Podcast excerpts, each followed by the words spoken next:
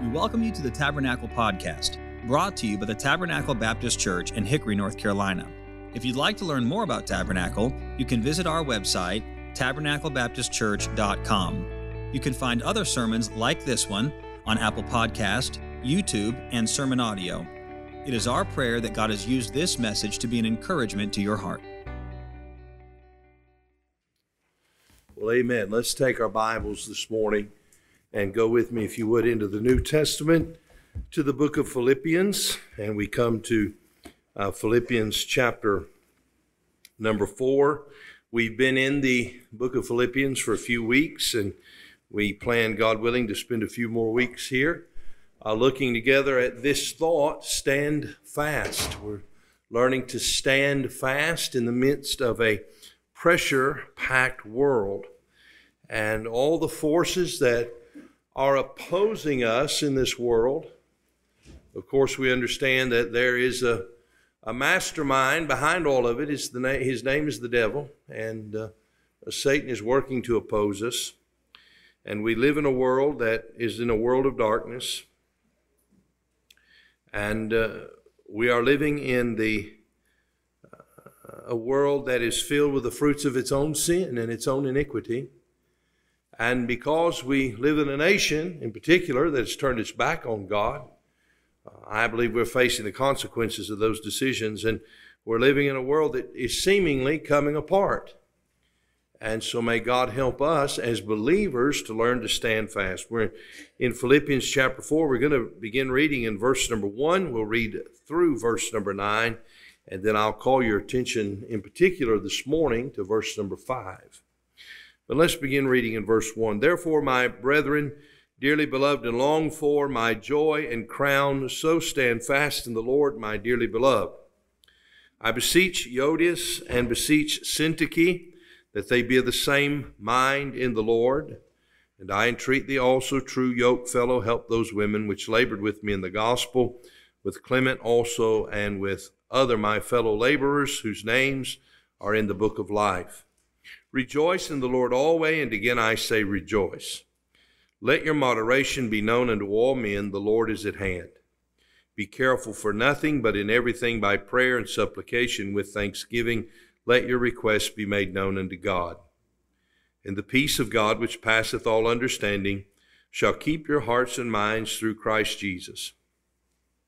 Finally, brethren, whatsoever things are true, whatsoever things are honest, whatsoever things are just, whatsoever things are pure, whatsoever things are lovely, whatsoever things are of good report, if there be any virtue, if there be any praise, think on these things, those things which ye have both learned and received and heard and seen in me, do, and the God of peace shall be with you. I'm glad this morning to know that the God of peace is with me. And that's why we can sing about the fact that it is well with our souls. And the songwriter who wrote that song wrote it after uh, suffering the death of his precious daughters and a tragic storm at sea. It is well with my soul. And I am thankful that I can say to you this morning, it is well with my soul. The God of peace is with me. And uh, as the Apostle Paul is writing uh, to this church in Philippi, they are living in a city and in a world that was anything but characterized by peace. But in the midst of their difficulties, in the midst of the uh, swelling tide of iniquity in this world, I'm glad that you and I have peace and we can live in peace and we can learn to stand fast, to stand firm in these evil days. And the Apostle Paul is writing to this church at Philippi to encourage them in the face of all their suffering and persecution and the pressures that they were under, that they would not uh, that they would not uh, fall, that they would not falter, but that they would stand and stand firm. Now we've noted thus far that we're to stand uh, we're to stand fast in partnership. We noted that in verses two and three. And then uh, last week we noted in verse number four that we're to stand fast in praise. We are to rejoice in the Lord always. And again, I say, rejoice. Well, this morning we come to verse number five in particular. Let your moderation be known unto all men. excuse me, the Lord is at hand. Let your moderation be known to all men. The word moderation here speaks of, uh, of appropriate and fitting behavior. Appropriate and fitting behavior. And so I take the title uh, this morning Stand Fast in Propriety. In Propriety. How is it that we are to conduct ourselves? Well, we're to conduct ourselves in a proper fashion as believers. And we're living in a world uh, that uh, really has lost all, uh, all restraint of conduct. We're living in a world where anything goes. And uh, so may God help us in the midst of it to learn that we're to behave ourselves as the children of God. Now, I remember often growing up, my, my mom and my dad and my grandparents would say to me, Remember who you are, remember who you are, and understand uh, what they meant by that. Here's what they meant when it comes to the way you act and the way you conduct yourself, remember who you are. Remember who you belong to. And I want to encourage you as, as Christians today, living in this wicked world, we need to remember who it is that we are. We are the children of God. I trust that every one of you who are here this morning know the Lord is your Savior. The Bible says in John chapter 1 and verse 12, But as many as received him, to them gave he the power to become the sons of God. Now, let me ask you a question Have you received Him? Have you received Him? What does it mean to receive the Lord Jesus? Well, we, we understand that if we're going to receive Him, we must acknowledge something about Him. We must acknowledge that He is the Son of God. Jesus, the Son of God, came to this world and lived a perfect, sinless life. He went to the cross and He died. He didn't die because of His own sin. Remember what Pilate said, I find no fault in him? Uh, there was no sin in Jesus. He was falsely accused and, and falsely uh, convicted. In the greatest injustice the world has ever seen, Jesus was condemned and sent to the cross. But I want you to know it was all a part of God's plan. You see, God sent His Son into the world that He might give His life as a ransom for us. And so Jesus Christ, the Son of God, went to the cross. He suffered, excuse me, He suffered and he bled and he died and he made the payment for our sin. They placed him in a tomb, and on the third day he rose again. And he offers salvation to all who will believe. And I remember the glad day when I received the Lord Jesus as my Savior. Seven years old, I've told the story many times. And uh, from that time forward, something changed in my life. I became a child of God. Uh, as many as received him, to them gave he the power to become the sons of God. Now, are you a son of God? Are you a child of God? That's what that means. The Son of God, Jesus, died for you so that you might become a child of God. And as a child of God, you are partakers of his divine nature. Now, if I bear the image of my Father, I'm a child of God. That means that my conduct is to reflect the glory of my Father, that I am to take on the nature of Christ. If I have the Holy Spirit living in me, then I'm to be filled with that Spirit. And as I'm filled with the Spirit, things in my life are going to be different. And though I live in a wicked world, though I live in a, in a pressure packed world, I can have peace. I can be kind. I can be gentle. I can restrain my, my carnal appetites and I can live in a way that pleases my Heavenly Father. I hope that's your desire this morning. None of us feel as if we've done a very good job at it at many times, but the truth of the matter is we can live a life that is pleasing to God. Now, I want you to see the context here. We need to back up a little bit. Look again in verse number two, and let's be reminded what Paul is saying here in chapter number four and why he is saying it. So we see here, he says, therefore, verse 1, uh, my brethren, dearly beloved and longed for, my joy and my crown, so stand fast in the Lord, my dearly beloved. I beseech Euodias and beseech Syntyche that they be of the same mind in the Lord. Apparently, then, we see that there is uh, there's division, there's there's strife, there is contention between these two ladies, Euodias and Syntyche. Now, a few weeks ago, as we looked at this, I, I think I referenced this. Imagine being in the church at Philippi, you've gathered together, and uh, there's a letter from the Apostle Paul. Now, if you remember, Paul founded the church at Philippi. He went there and preached the gospel, and many were saved, and a church was established. And uh, so here now, you're getting a letter from the man who came and and preach the gospel to you. And the man who started the church. And we can see uh, Lydia is there, the seller of purple. And, and uh, no doubt the, the prison guard was there, the one who was spared from taking his own life. And uh, the demoniac girl who was a, a servant, a slave. Uh, she's been delivered and she's a part of that church. And it's growing and, and, and the gospel effectiveness of the church of Philippi has influenced many and many have come to Christ. So they've gathered together to hear what Paul has to say. And I, I don't know who read the letter, but I can imagine as they're reading this letter publicly in the church, these two women hear their names called.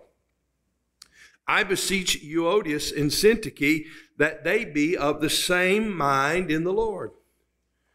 They had a problem. They had, they had contention among them. We don't know what the nature of the problem was exactly. But we know there was a problem, and it is likely then, because it was addressed publicly, that this problem, this strife, this contention had spilled over into the church. And it had caused division within the church, the effects of which seemingly disrupted the effectiveness of the church. You see, when we act like children, sparring children who want to fight and fuss, about things of no consequence, when we choose to take on that spirit, that attitude, that behavior, let me tell you what it does. It has adverse effects upon the effectiveness of the church at large. All of us have heard about church splits through the years and uh, the testimony that churches can have. So may God help us to guard that and understand uh, that we are uh, to behave ourselves in a way that represents the Lord. Uh, we see that Paul reminded them that they were to help one another. Again, this reinforces this idea that they had laid down their responsibilities as believers because uh, perhaps this, this argument, this strife had, had caused this division and therefore they're not working together. Notice in verse 3 And I entreat thee also, true yoke fellow, help those women which labored with me in the gospel with Clement also, and with other my fellow laborers whose names are in the book of life. Hey, we're not supposed to be fighting one another. We, we are to be unified and we're to be laboring, working together. That's, that's what a church does.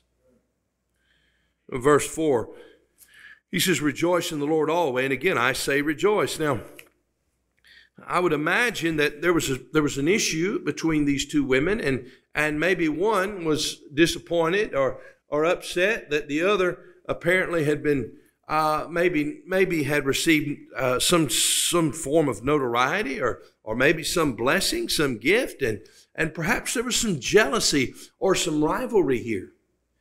And you know, nothing will rob us of our joy uh, any quicker than when we get our eyes off the Lord and we get our eyes on people, and we start comparing ourselves with ourselves. Oh, did you see they've got a new car? Oh, well, things must be going well in their lives, but things aren't going as well in mine. You see, that's human nature, isn't it? And so he says, learn to rejoice with those that rejoice, learn to weep with those who weep, and remember that you can rejoice no matter what circumstances you're living under. Rejoice in the Lord always. And again, I say rejoice. They had lost their rejoicing. They, they were going to church, but they weren't working together. They were going to church, but they weren't praising God together and it was affecting the church. And now this divided church was, was, was seemingly taking on not the characteristics of their heavenly father, but they were taking on the characteristics of the world. And so he reminds them here in verse 5 let your moderation be known unto all men, the Lord is at hand. Now, as I said a moment ago, this word moderation, it has the idea of appropriate behavior, fitting, suitable, proper, to be lenient, to yield, to be unassertive. You know, we live in a culture that says you have to assert yourself, take what's yours. Don't let anybody run over you.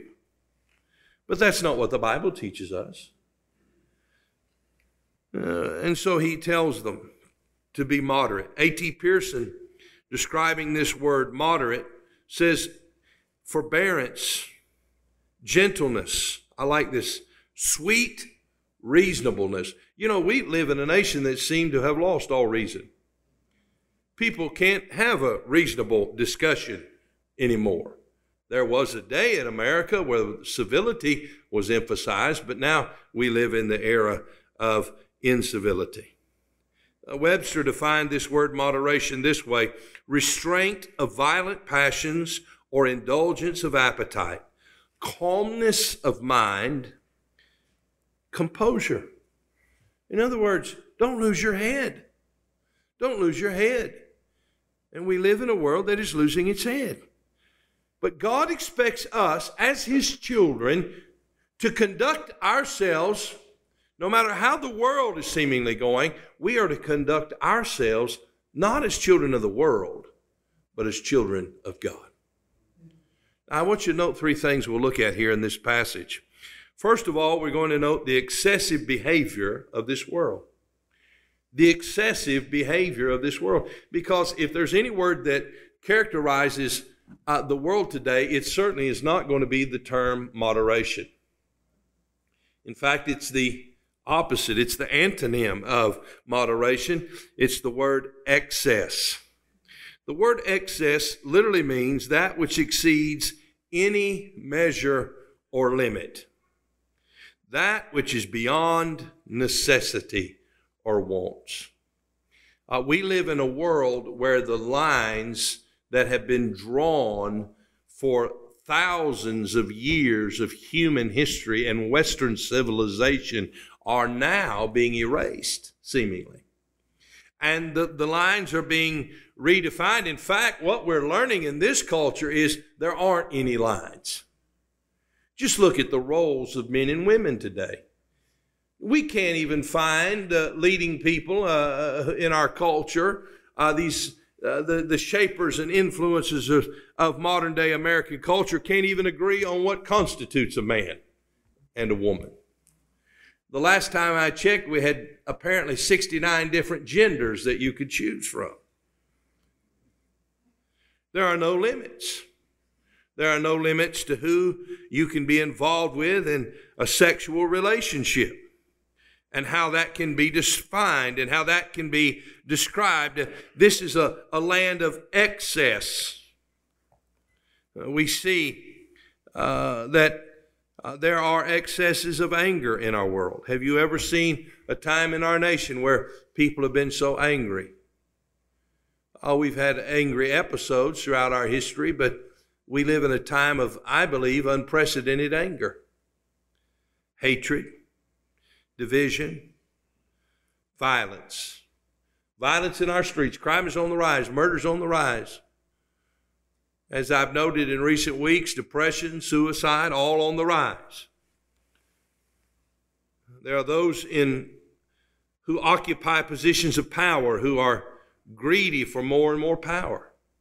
And now that they have some form of power, what is it that they seek to do with it? Not seek the good of a nation or the good of a people. No, they seek to accomplish their own agenda. There's corruption, there's lust, there's pride, there's immorality and perversion. Just recently, we received a letter from a religious leader on a campus, a religious leader of a campus, a, a college campus very near to us. And uh, the person who wrote the letter signed his name, and then included his pronouns. His pronouns. You say, I don't understand that. Well, I don't either, but we live in an age apparently where you have to define what your pronouns are. So if you want to be called he or him, you write that out on your letter. And so I then am responsible when I see you to say, and I speak about you, I, am responsible to go along with the delusion of your mind and say, well, that's a he or a him or a she or a her. Or here's one. This is this is interesting. They or them. My pronouns are they and them. Well, that violates all the laws of English I was taught in school. And if we're going to do that, I think we're going to have to go back and fix all the records and just give me straight A's because I was unfairly judged.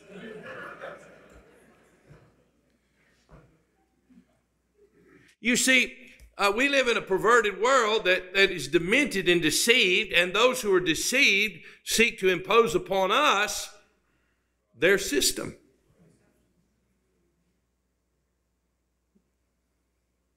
There's political strife, there's racial division in our nation. There are people who protest and set federal buildings on fire and burn down churches.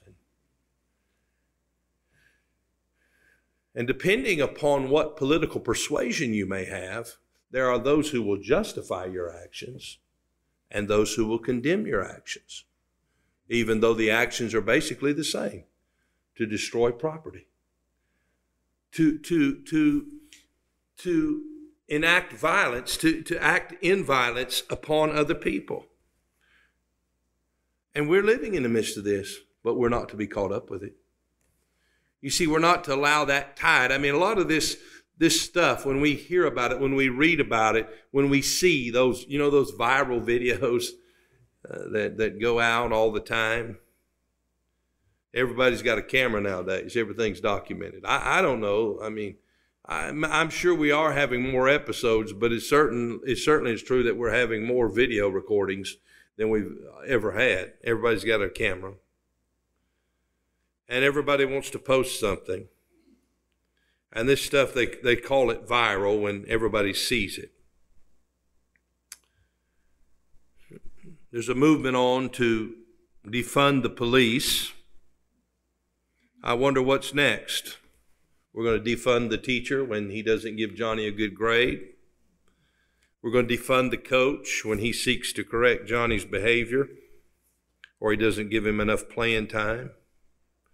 Are we going to defund anyone and anything that uh, violates our safe spaces? By the way, the more safe spaces we try to create, uh, the more danger we find. This is the excessive behavior of our world. There are no limits of morality, there are no limits uh, uh of anyone's viewpoint, and it gets frustrating.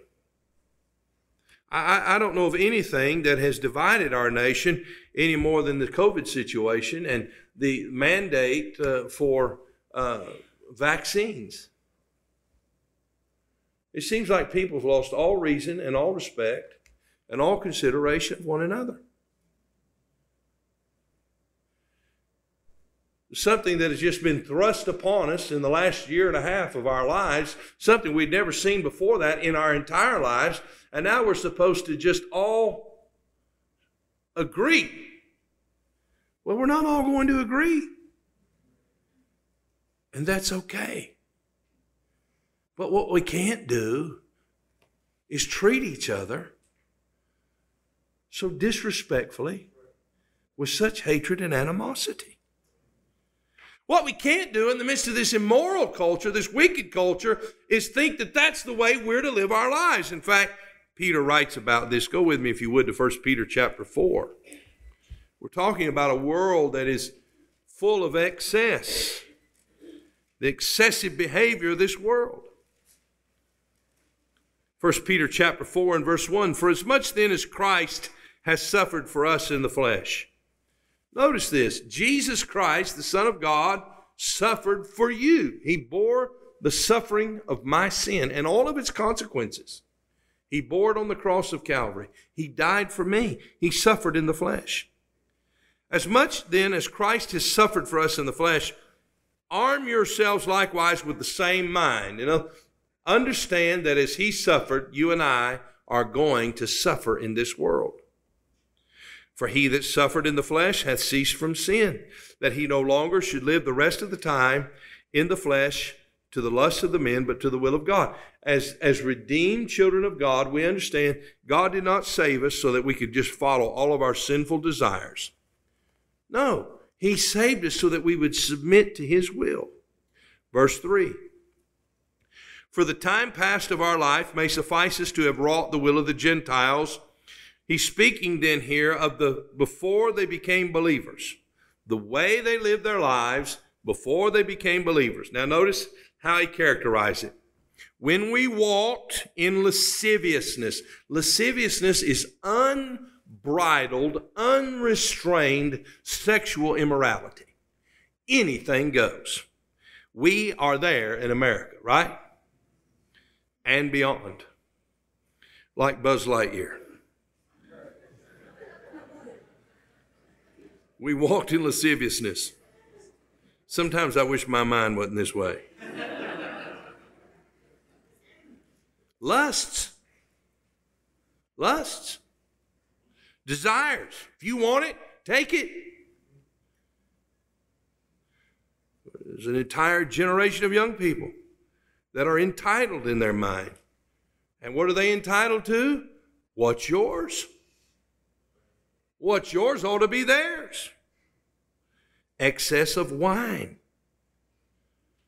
revelings, banquetings, and abominable idolatries, wherein they think it strange that you, as believers, run. What, a, what an expression here. Run not with them to the same excess of riot. Who are you running with? Well, as a believer, I shouldn't be running with this world, should I? And if I don't run with them, they will what? Speak evil of me, verse 4. They're going to characterize me a certain way. But that's okay. That's okay. I need to be willing to suffer that reproach. The excessive behavior of this world. Now, amidst the backdrop of the excessive behavior of this world, we find our second point. Number two, the exemplary behavior of the believer. The exemplary behavior of the believer. God wants to put you on full display into the midst of this dark world. He wants you to shine like lights brightly in the midst of the darkness. And how are, are we to shine? We are to shine through our conduct, our behavior. It is to be exemplary. I'm to set an example. Now, let me say this to you. We're raising our children in this wicked world. And do you know what our children are being taught? They're being taught to have no limits. They're being taught to live to excess. And how are they going to learn not to do so? Well, they better learn from your example. They'd better learn from your example. And then there's a world out there that's living beyond the limits, and some of them are getting a belly full of it. And they're wondering where they can find the truth, and how are they going to know where they can find the truth? Through your example. Through your example. So we are to demonstrate, to display Christ his Spirit in the way we live our lives. So when we go to the grocery store, we need to conduct ourselves as a Christian. When we bought an item for $5.99 that we knew it was clearly tagged $5.99, it was on the shelf for $5.99, but they ring it up for $7.99, we don't have to lose our mind in our testimony, do we? That clerk can't help the the discrepancy in that store. We need to remember who we belong to. When the waiter brings you the wrong stuff or it wasn't cooked right, and you want to give him a piece of your mind, that doesn't exemplify the Spirit of Christ. I remember dining uh, in, I was on a trip with some, with a preacher and, and a group of preachers, and we went to a restaurant to have a meal. And I remember the one gentleman that I was with, uh, in particular because his meal was not right and he was very, very, very rude to the waiter. Demanded that his meal be taken back and prepared correctly. When they brought it back to him, I thought to myself, there's no way I'd take a bite of that.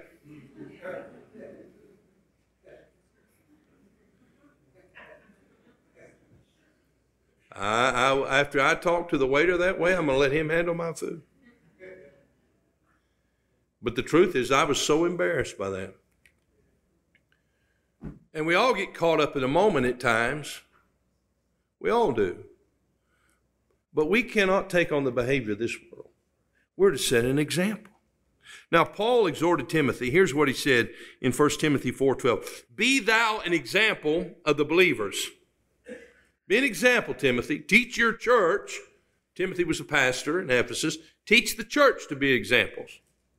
Be an example in word, the things you say, the words that come out of your mouth. What kind of language do you use at home? What kind of language do you use at work? Are you an example of the believers?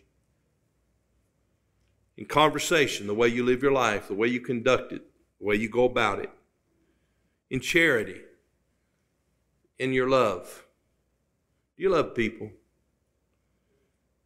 In spirit, that's your attitude. Our attitude should be one that reflects the nature of our loving Father. In faith, believing, in purity. Those wicked comments and lewd comments and dirty jokes. In purity. In purity. This is the exemplary behavior of the believer. This is what God expects. This is what He writes to us. If you're going to stand fast, then you're going to have to exhibit behavior that is exemplary. Now, go with me, if you would, to Ephesians chapter 4 and verse 26. Ephesians chapter 4 and verse 26.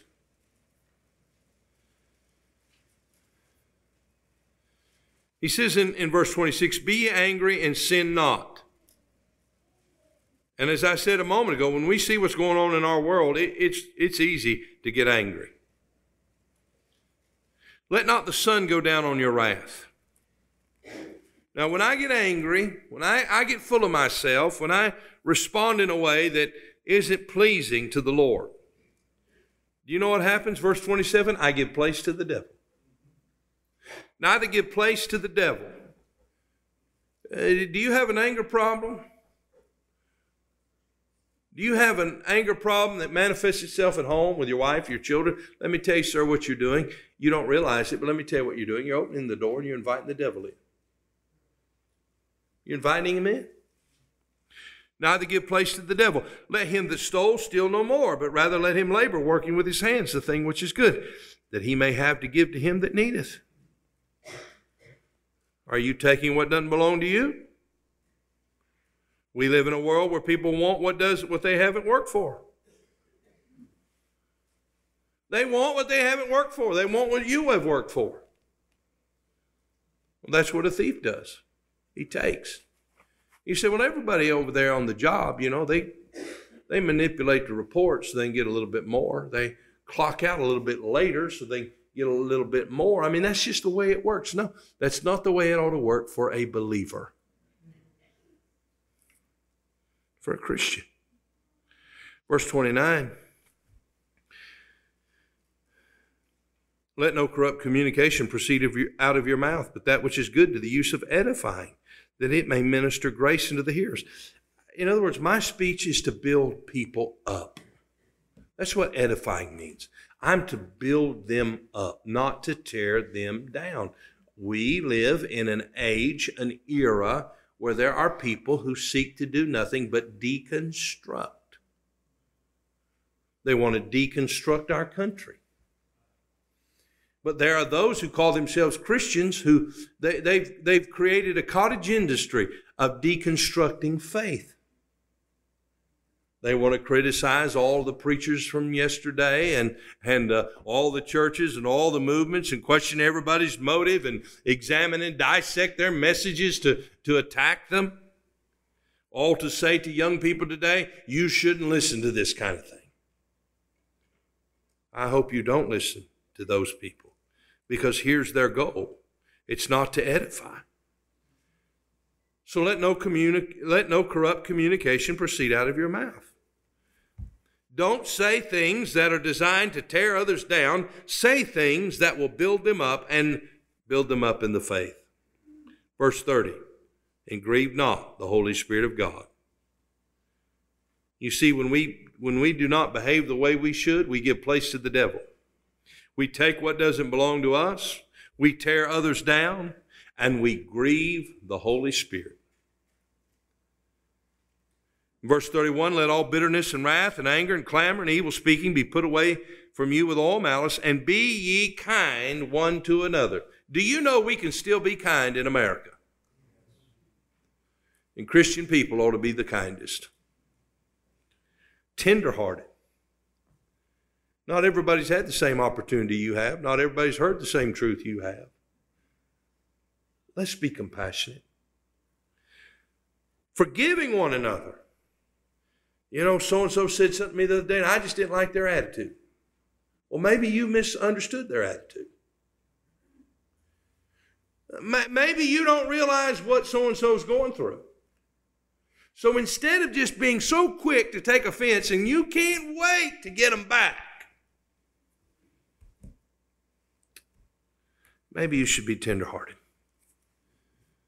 Maybe you should say, I think they just maybe had a bad day. So here's what I'm going to do forgive one another. That's what Paul wrote. Well, why should I forgive them? Well, he tells us why. Even as God, for Christ's sake, have forgiven you. You see, this is the way Christians are to live their lives. The exemplary behavior of the believer. Now, can I tell you this week, I've failed. And so have you. But when I fail, I can confess my sin to my Father. I can seek the power and the energy of the Holy Spirit, and I can go back at it again. And God will enable me, and God will empower me. Hey, look, let's don't get caught up in the excessive behavior of this world. Let's don't take on the spirit of this world. Let's remember who we are, and let's set an example. Well, here, let me give you the third thing. Here it is the expectant behavior of the believer the expectant behavior behavior rather of the believer. Look again in verse 5. Let your moderation be known unto all men. The Lord is at hand. Here's something you better remember. The Lord's return is near. I, I, said it in the 830 service. I, I can go back into the kitchen of an old country house in, in uh, Anderson County, Tennessee, into a small kitchen, and I can remember the refrigerator and the yellow table, and I can remember having a discussion with my grandmother. That same yellow table's in my office, except now it's not yellow. And I can hear these words I would not want to be in a place like that when the Lord comes back. over 40 years ago, just as fresh as if it were yesterday, I would not want to be in a place like that when the Lord comes back. By the way, it, you don't have to be in a geographical location to be in a bad place. You don't have to be a, in a place of sinful amusement to be in, in, a bad place. You, you can be sitting in a pew and, and in a bad place in your heart, in your mind, in your spirit. You see, we need to remember something. Jesus could come at any moment. And by the way, He is always with us. The Lord is at hand. He's present with me right now. And he said, and, and as he closed, in, in, as we read the final verse in verse 9, and the God of peace shall be with you. He is with me. He said, I will never leave you nor forsake you. Everything I say, he hears. Every thought I think, he knows. Everything I see, he sees. The eyes of the Lord are in every place, beholding the evil and the good. His coming is soon. Therefore, I need to live my life in a way that pleases Him. Because I don't have a lot of time to fool around, and neither do you. 1 John chapter 3 Behold, what manner of love the Father hath bestowed upon us that we should be called the sons of God. Therefore, the world knoweth us not because it knew Him not. Beloved, now are we the sons of God, and it doth not yet appear what we shall be. But we know that we, when he shall appear, we shall be like him, for we shall see him as he is. God is going to change us. All those insecurities you have, one day are going to be gone. All those bad habits that you have, one day they're going to be gone. All the things, the carnal appetites that you have that you wish you didn't, that you struggle so with, maybe it's a bondage to some addiction or, or something that you, you wish uh, you could get rid of, but you're just having such a hard time with it. There's coming a day when it's all going to be gone. We're going to be just like Him. We're going to be free from this. What a glorious prospect. Verse 3, 1 John 3 And every man that hath this hope in him purifieth himself, even as he is pure. You see, when I live in the reality of the return of Christ, it's going to cause me to want to please Him more. When I live in the reality that He is with me, that He is near, that what I do impacts not just myself, but other people. It impacts my family. It impacts my church. It, in fact, it impacts the lost in my community. When I live in the reality of that, it's going to change the way I behave myself. You see, we all have responsibilities we have to fulfill. And there's coming a day when we're going to stand before Jesus and we're going to give an account.